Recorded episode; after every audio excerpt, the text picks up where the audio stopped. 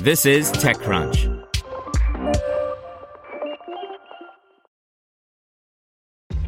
This episode is brought to you by ShipStation. You know, some things take a lot of work, like sending little robots to far off distant planets. And just as that's challenging, so too is running a successful e commerce business, especially when there's so much to do. So I want to introduce you all to ShipStation. Now, I love using ShipStation because of its easy to use dashboard, which makes managing orders and printing labels a breeze and super smooth. Oh, and the customer service is just out of this world.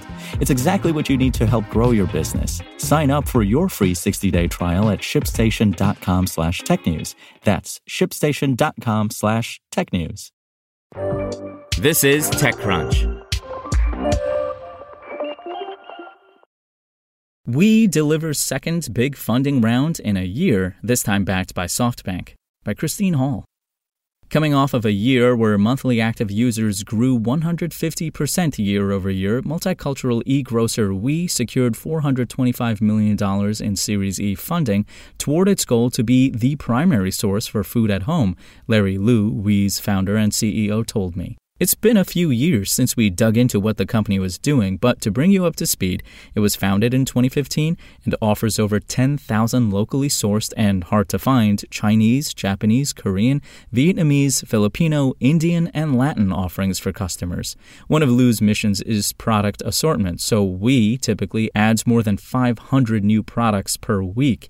It also partners with over 1,000 restaurants to offer authentic food at home options for customers, many as a result of the company's acquisition of RicePo, an Asian food delivery company, in October. This new monster round not only comes about a year after the company's $316 million Series D round last March, but boosts Weee!'s valuation to $4.1 billion.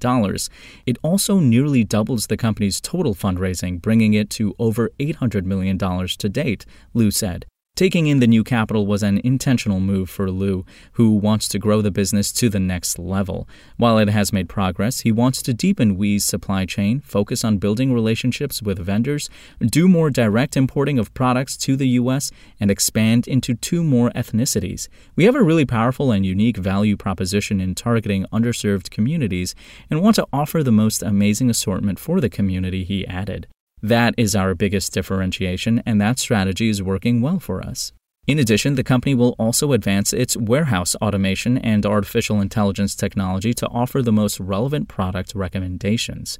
Weee! currently has about 1500 employees and will continue to build out a team to scale, including on the go-to-market side, where Liu said the company had not invested heavily before, saying, "We are a best-kept secret and a lot of people didn't know about us, but we want to make sure people know what we are doing." The company this month hired filmmaker John Chu as Chief Creative Officer.